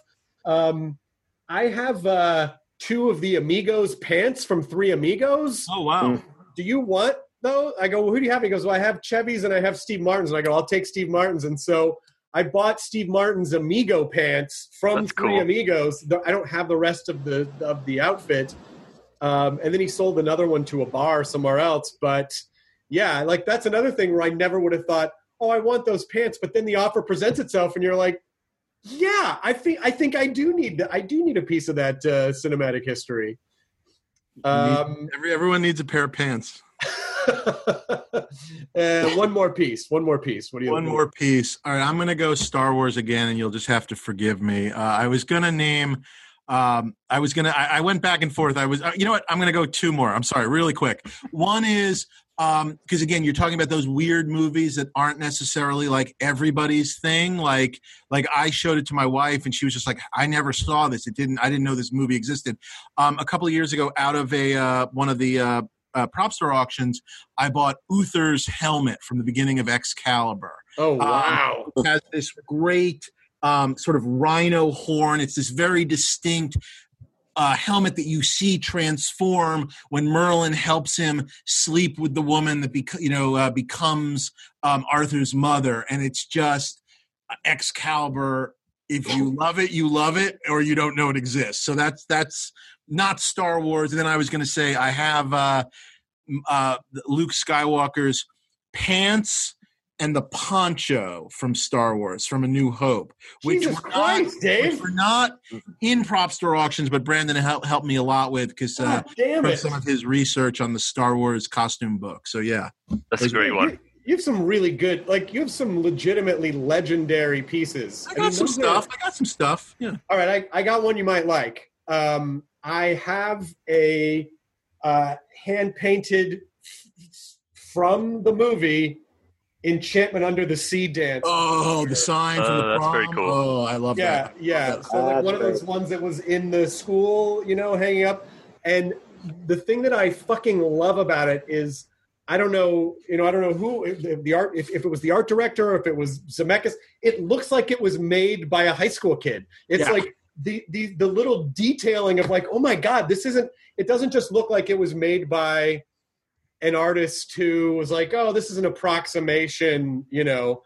It looks like a high school kid made it. The detailing in it is is really I. I this is I don't know how to what to describe it as, but there's a category of stuff like that that I am obsessed with. I have a uh, an Amity real estate sign that was on a in Jaws, and it's like what you're talking about. And I, I, I've, and like I've always wanted from. Uh, there was one that bounced around briefly.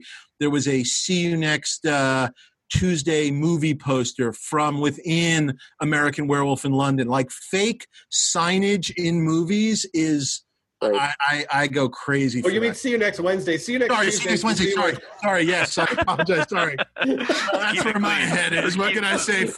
Keep fellas? it clean here. Yeah, What kind of podcast is this? Ah, that's really fun. Ah, that that is also a great find, but it's also, you know, like sometimes you'll see the props up close, and the and so, some things were just like, okay, they were in a hurry, they just had to make something, and they spray painted it, and you know, sometimes you can be overwhelmed by how simple or how good the movie made something look, which actually wasn't constructed very well.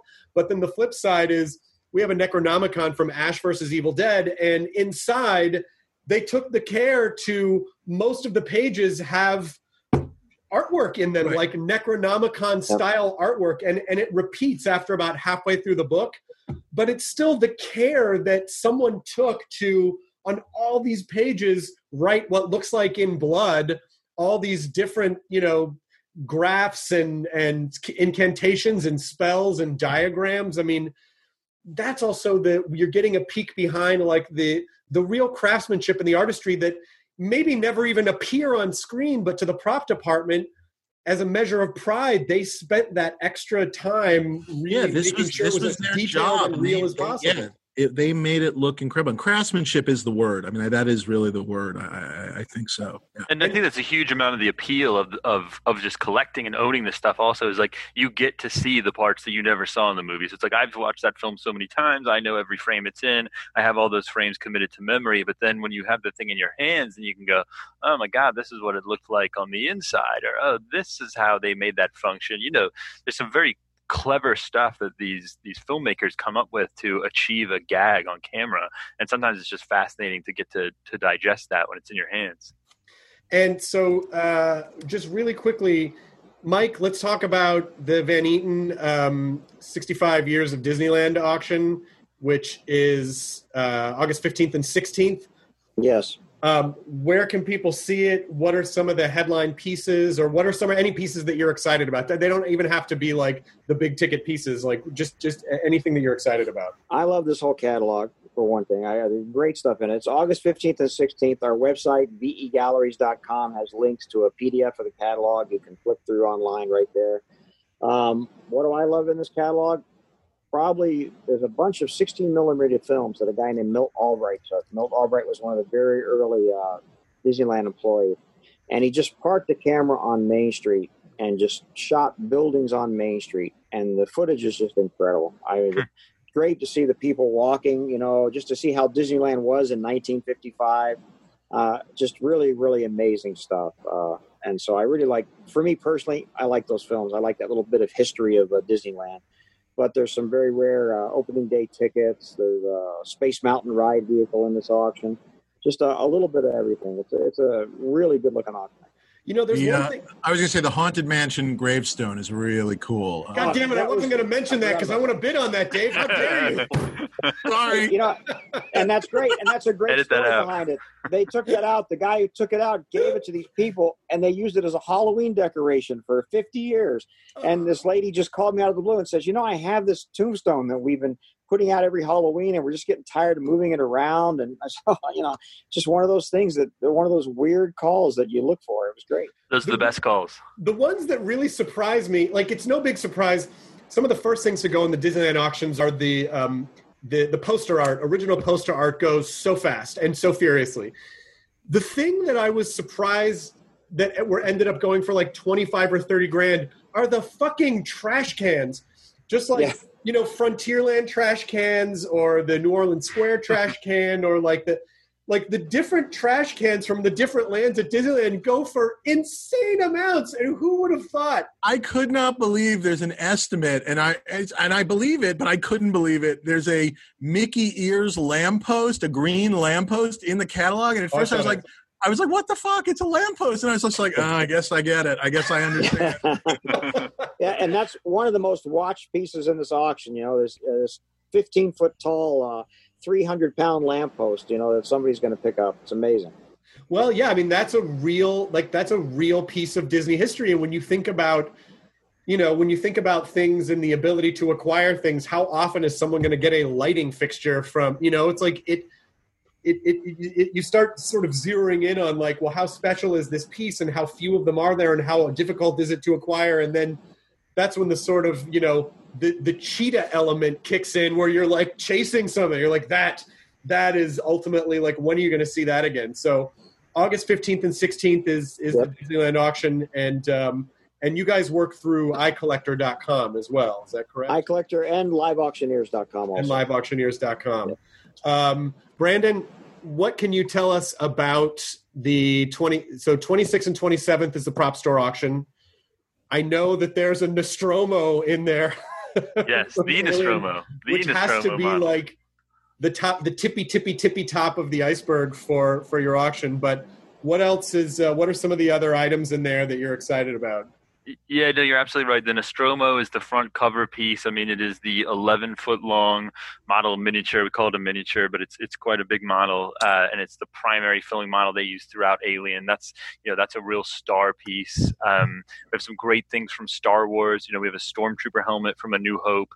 We have a Cantina mask from A New Hope. We have a Darth Vader costume that's not film used, but it was a promotional touring costume, meaning it was worn by an actor who would go out to Toys R Us and meet kids and things like that. It's a 1977 78 official Darth Vader costume. Um, we have things from Indiana Jones. We have one of the headpiece to the staff of Ra, one of the original Oh, I headpiece saw that. props. Uh, don't mention that piece. Don't tell people about that.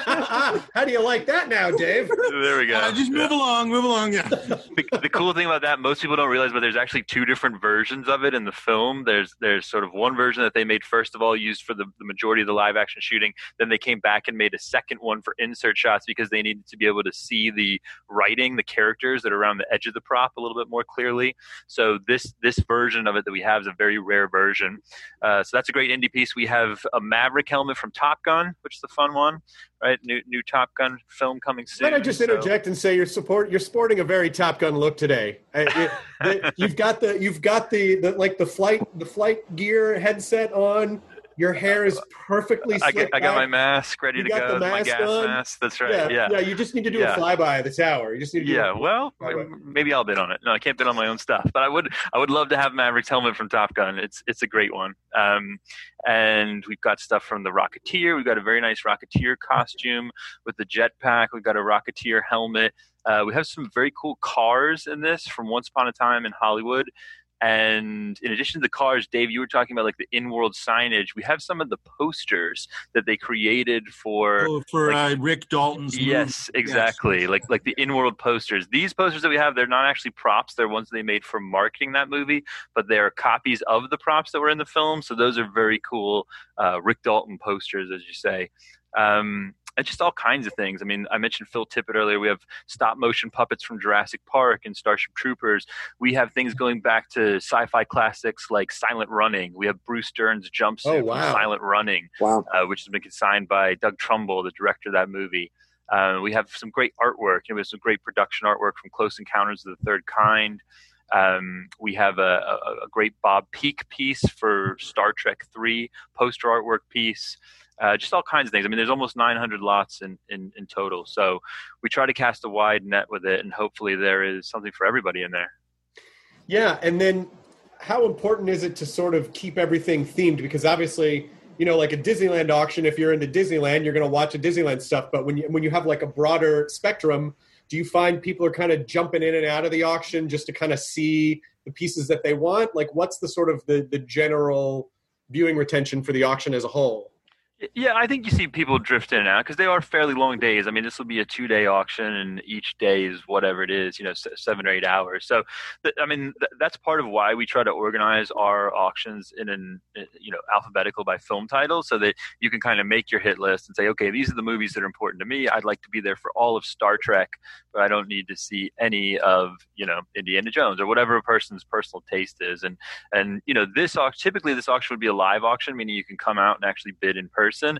In the coronavirus age, it is now a virtual only auction, Sure. meaning you can bid by phone or bid online. But again, it's you know you can have it going in the background. There will be a live auctioneer who's actually selling the lot, so you can follow the stream. But you can also drift in and out as you go about your day and, and sort of you know tune in when you need to tune in for the things that appeal to you.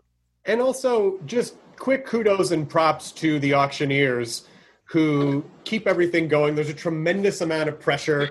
People get very passionate about stuff, you know, so to keep it going in a way that keeps everyone happy and is fair and makes everything, you know, smooth.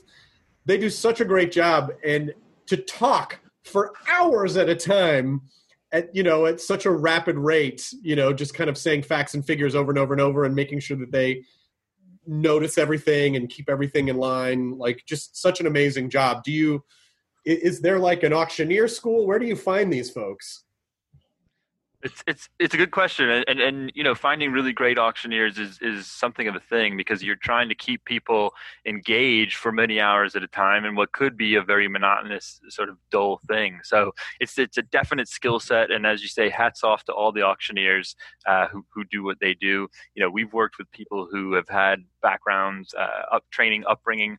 Uh, prior history with uh, big auction houses like Christie's and Sotheby's, or you know some of them come from different fields. They do benefit auctions, or they do car auctions, real estate auctions, whatever it may be. It's its own little world of, of auctioneers. Um, but but the good ones are really good, and, and they make a difference to the auction, and they they they make it fun. You know, they make it enjoyable to watch.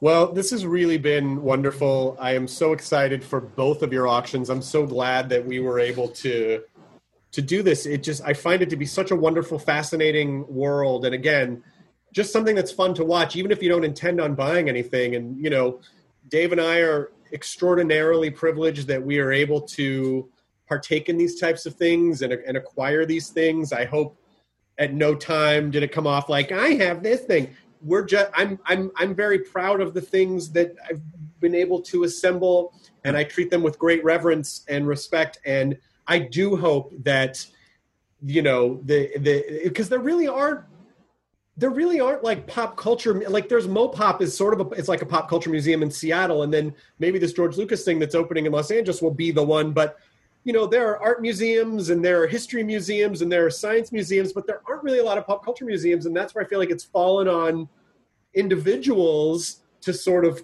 collect and curate these things and i hope that we have the ability to show them so that other people can appreciate these magical items for, for what they are. Um, and especially Dave, who's worked on, I mean, just so people know, like, I'm sure they know who you are, but you've worked on some of the most incredible pop culture things, you know, Seinfeld, Saturday Night Live, The Simpsons, Veep, like so many great things. But not great prop shows. But anyway, go on. Seinfeld, no, I would argue that Seinfeld probably. No, Seinfeld had a couple of good ones, but they, but still a lot of found items. I will simply say more than there wasn't a lot of building, as much building as you'd want. Like, Let's see, I, no, you wrote, no laser guns is, I guess, what I'm trying to say. You, I know you wrote Treehouse of Horror 13. That by that time they may not have been using cells anymore. No, I have like a really cool, like you know, digital one of one that they outputted for me, but that's about it, unfortunately. Oh, and also uh, because I don't want to forget to mention it, um, you and Brandon put together a McQuarrie book, a, a book of, of, Ralph McQuarrie, who did you know all of the amazing art for Star Wars, uh, the, the, incredible paintings, and uh, and you assembled you assembled a, a, a book yeah, it was uh, me, Brandon, and a third guy named uh, Wade Lageose. And it was one of these rare things, and I think you'll know what I'm talking about when I say this. We got to make the book that we wanted to buy. Does that make sense? Like, we Yeah. just basically, Yes. like, you know how you buy a book sometimes and you start flipping through it and go, I don't. They're this. They're missing this. They're missing that. Why did they do this? Why did they do that? As a collector, and we were just like, we want this to be the last Ralph McQuarrie book anyone ever has to make, and you buy it and you're done. I mean, that was our attitude going in. You know, just like. Um, that and, and, and that's never happened. Brandon's gotten a chance to. Brandon did a, a, a Star Wars uh, costume book first, which kind of launched this. Um, that he did alone, and then we kind of came together on this one, and it was just that was that was the goal. Like you're done. Buy this book. You're done. Yeah, when we did the costume book, it was like, okay, you have this many pages, see what you can do with it. When we did the McQuarrie book, we sort of got to go the other way, like Dave's saying, and say, okay, what do you guys think it should be? Is this is it is it one volume? Is it three volumes? Is it two volumes? And ultimately, we landed on two volumes, and I think the set is like 22 pounds of literally every doodle, sketch, thumbnail, painting, matte painting, just literally anything that Ralph McQuarrie ever touched. We scanned it and got it into this book. And By the way, got to- 22 pounds of McQuarrie is not a bad title. Just throwing that out. good band name good band name but uh, you know we it, we really was i mean it was dr- a dream too because we got to go up to the the lucas archives Oh, yeah. up, on, uh, up at the ranch we stayed in the ranch you know motel and got to go in there every morning and and it was fantastic because we really did the first we started with just simply what do they have here's everything they have And then we were able to sort of use, I guess, for lack of a better word, our network of just other collector friends, things that you know Brandon has sold over the years through Prop Store to kind of go, we know about this, we know about this, and even track down uh, a couple of like sort of missing pieces. There's a, a piece, Brandon. How would you you know the piece I'm talking about. The, well, the trench yeah. dive. Yeah, the, the, trench dive. Yeah. So so there's the sort of famous point of view shot in the battle, the original Star Wars, the Battle of the Death Star at the end of the film. They're diving in for the trench for the t- trench run, and it's the it's this sort of amazing shot where the first half of the shot, which is the wider half of the shot, is actually a Ralph McQuarrie matte painting, and then at some point there's a flash from a laser gun, oh, yeah. and then they cut to a physical model, and then you're in the trench in the model, and and people were sort of aware that this shot was done this way because I think Dennis Muren had talked about it in an interview, you know, at some point in time, but no one had ever seen this artwork. And then someone actually turned up and said, Oh, I have that painting. And then to get to, to sort of see that painting and to get to photograph it for the book and tell that story, it was just really wonderful because, like Dave said, there have been other McQuarrie books, but we really wanted to be comprehensive and definitive. So it was like, if he was involved with it, we want to show it to the very best of our ability. And look, there could be some missing McQuarrie artwork that's still lost time. We even found some pieces that came out of a dumpster. There was a guy I met who was like, "Yeah, I was uh, eight years old or whatever it was at the time, and me and my dad lived near ILM, so we went every weekend and literally checked the dumpsters. And he had like all this stuff, nothing amazing. You know, there was no Millennium they are Falcon, in the books. They are smoothed yeah. out, with the, but you can kind of see the wrinkles taped, in the paper. Yeah, they're oh, scotch taped together. Fantastic. And it's, and it's literally like this kid, yeah. amazing kid, this this guy named David. He dug them out of the dumpster literally and scotch taped them back together, and we were able to triangulate it and pinpoint and say, oh yeah, this is McQuarrie. This is when he was working on this piece, this matte painting design. Um, God damn it, that that's that's amazing. and I know that moment you're talking about because it was also. Um, it was also immortalized in the old Star Tours ride before they updated yes. at Disneyland. Yes, yes, yes. Where yes, you yes, start yes. to go back into the trench and you can see the flash, and then you're in the model. Yeah. Um, yeah. And, and, and, by the way, talk about a piece that just encapsulates how goddamn skilled this guy was because yeah. the different the, the the painting and the model. I mean, if you can barely tell the difference that he's painting a basically a three dimensional painting of a model, and it's flawless. I mean, it's it's wild. Many years ago, I had the good fortune of being able to tour the archives up at um, Skywalker, and and it is mind blowing. You really can't process all of it when you're seeing like, oh, there's the original that, there's the Death Star, there the original droids, there's the you know the the uh, models that they didn't use for characters that we love. One of the things that blew there's Howard the there's Howard the Duck. Howard the Duck. Keep going. Yeah. and stunt Howard. Yeah, there was a stunt Howard. uh, Howard the Duck. Like, hey, you guys mind if I hang out here? Yeah, it's fine. You're fine. You can hang out here, Howard the Duck. But the the thing that blew me away, and I I don't know if this was a McQuarrie piece or not, but it's the uh, the paintings of the uh, stormtroopers on the the shower door glass. Did you did you see those? Oh, the the the, the matte paintings that they used to do on yes, those shower doors. Because, And then what was explained to us was the shower a, a glass shower door was the exact right aspect ratio, and so they ju- they're just fucking like hardware store shower doors with these amazing paintings and you see them in person and they look incredible but then when you photograph them they just the, the something about painting to create dimension in a photograph it, they're mind-blowing when you see them photographed. We were lucky enough we, we got to we you know we, we got to go up there a couple of times and and they were the the people the staff up there um uh, Laela French and her team were just so good to us, and they really, you know, they, they helped us pull everything. And look, I'm not going to lie. By the end, we definitely took a couple of breaks and got to occasionally, you know, run around a little bit and look at what we wanted to look at in between. But um, on one of the visits, we actually brought up um, Harrison Ellenshaw and Craig Barron.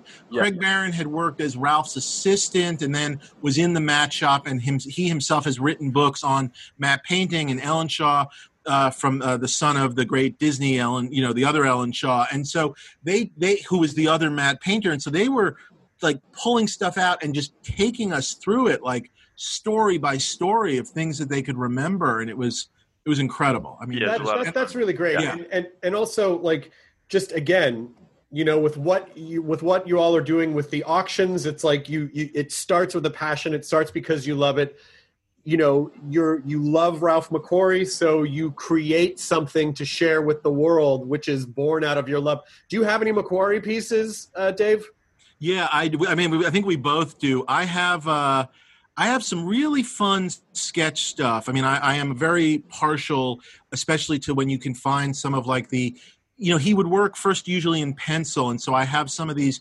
pencil thumbnails of like early versions of C3PO where he looks like Maria from Metropolis more kind oh of a thing right and uh, uh, and and I have uh, an early uh, piece I got from Brandon, an early kind of uh, Vader where the helmet is kind of more. I don't know, kind of that McQuarrie, kind of almost Japanesey kind of helmet Right. a little bit more. Right. And I love when those things are where you can kind of see him, for lack of a better word, inventing. You know, I don't know what else to call it, like inventing Star Wars. Um, and then um, last year, actually, out of one of the uh, when was that? Was that in the, the last winter, Brandon? I think it was. I think it was last September. Yeah, last September, um, out of the prop store auction, the first ever. It was a Jedi, one of the the the main portfolio plates. Remember, they used to sell the portfolios of the stuff. So this is one of the actual finished production paintings. Came up for auction. It's Vader in the uh, Death Star coming out of the shuttle with the red Imperial Guard there and all the stormtroopers and stuff.